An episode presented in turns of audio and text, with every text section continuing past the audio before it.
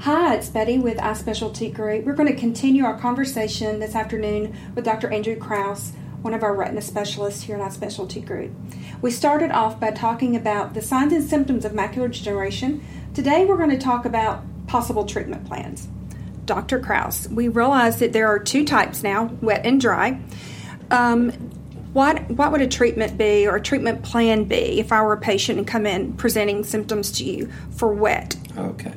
So, wet macular degeneration occurring in about 10% of the population has a treatment very effective.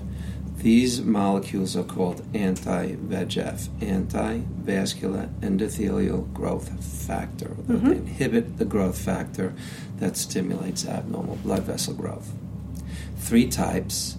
They're largely similar mm-hmm. in effect, and very often insurance will determine what what can be used and what can't be Got used. it, yeah. Typically, going to start with one and move to another if we're not happy with the result mm-hmm. or the outcome. So, these are injections that are placed directly into the eye. Sounds scary, always. I would be scared. But patients really tolerate it extremely mm-hmm. well. We make their eye numb with a topical cane drop and we use an iodine solution to mm-hmm. disinfect the eye. Patients really do not typically feel the actual needle entrance into the eye. They will commonly feel their eye being held open with a speculum so the skin is stretched, so mm-hmm. we have exposure or access to the eye, to the globe where we inject. Um, and afterwards, the eye is washed out and they go, patients go about their business.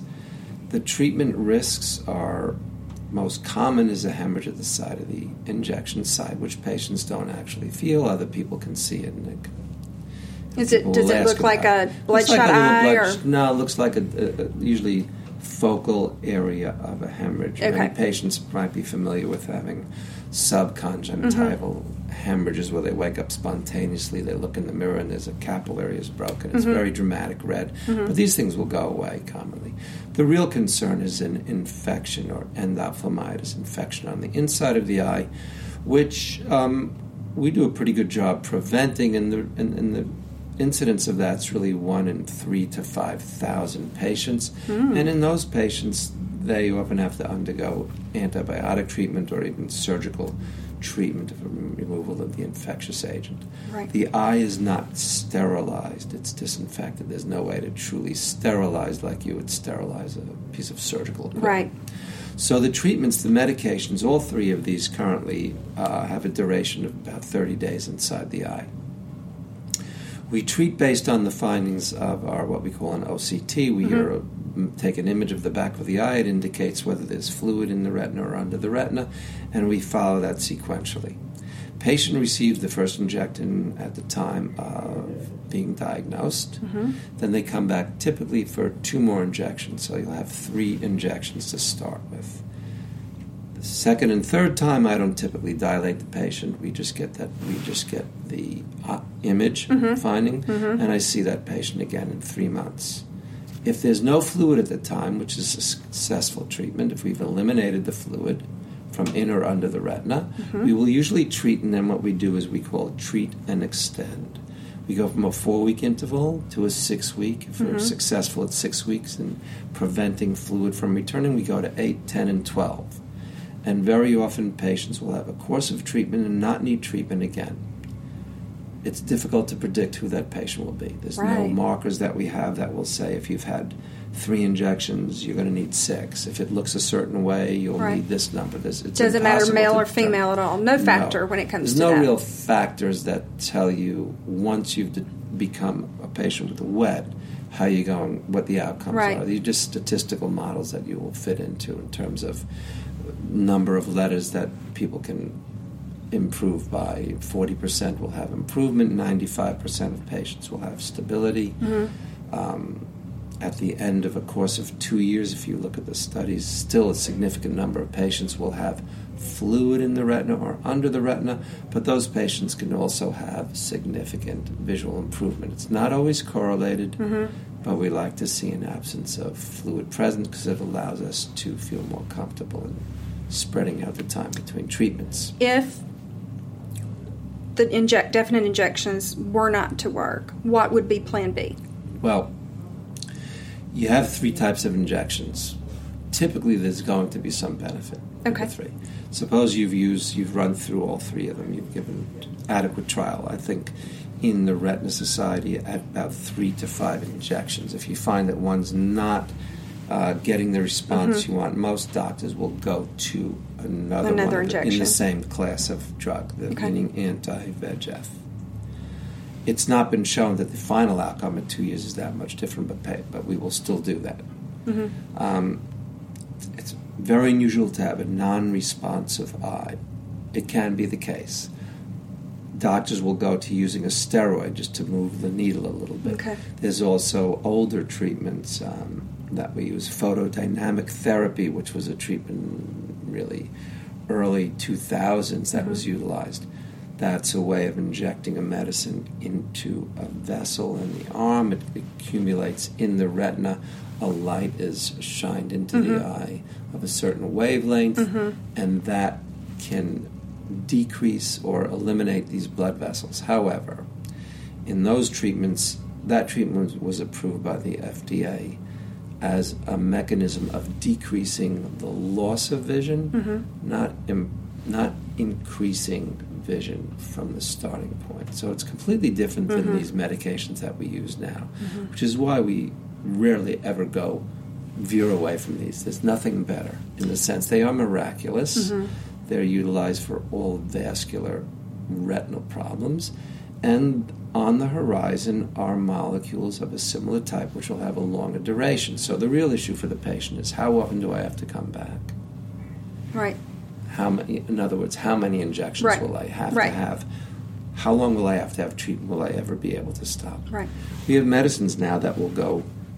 The goal is to have a medicine that's in the eye for three months versus one month, and these are on the horizon. Oh, And good. really in phase three trials. So that's to be expected. Very and of course, soon. there are other methods of delivering these medications. Some are surgical, that'll deliver a medicine over time for six months. Mm-hmm. A depot that you'll fill up and it'll continuous, you know, continuous delivery of a medication. So patients need less and less returns because it's a it's a burden on patients, the frequency, etc.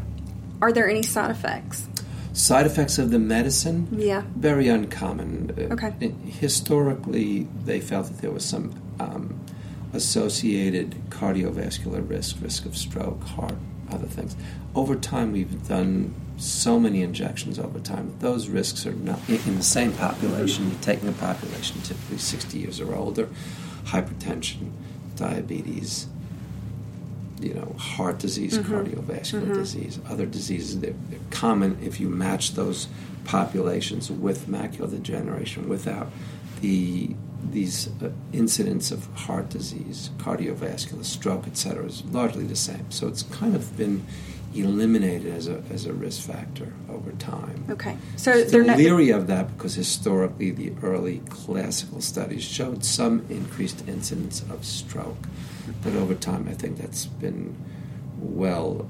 It's not something that you dismiss, but statistically it hasn't been shown after you've seen so many injections, so many patients. So other than if if I were a patient visiting you and I and I've recently been diagnosed with macular degeneration, other than you explaining the treatment plan to me and how long I might be on it and the side effects, is there anything else a patient should know Yeah. when they're in the room with you? Basically speaking, you're going to want to know how to prevent this in the other eye.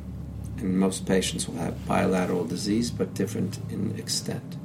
So, if the fellow eye has dry macular degeneration, there's a way of assessing the risk of the dry becoming the wet, the mm-hmm. percentage of those patients that will convert, we call it, to the wet type over a five year period.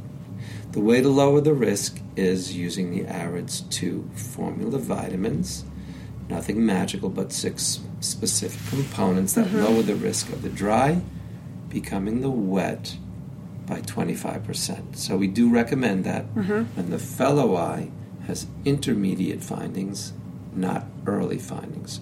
Early findings have sh- shown no benefit by taking the AREDS formula.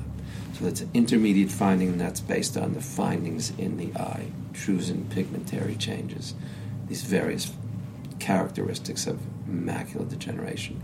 There's nothing specific at this time. There is no treatment to slow down aging, although that is truly on the horizon because the incentive is you have far more people with the dry type that are worried about loss of vision. Mm-hmm. Wearing away of this tissue uh, is the issue in dry type, and um, all kinds of molecules are now being studied to see whether you can slow down the wearing away of this one layer of the retina.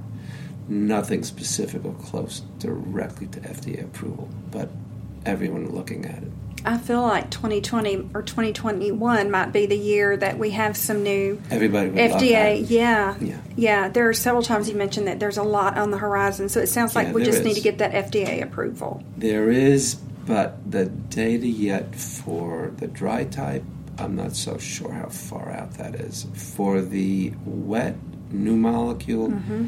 that is in phase three, and that's, I think, imminent. Yeah. Do you participate in any research studies? Uh, we're about to be participating in some, yeah.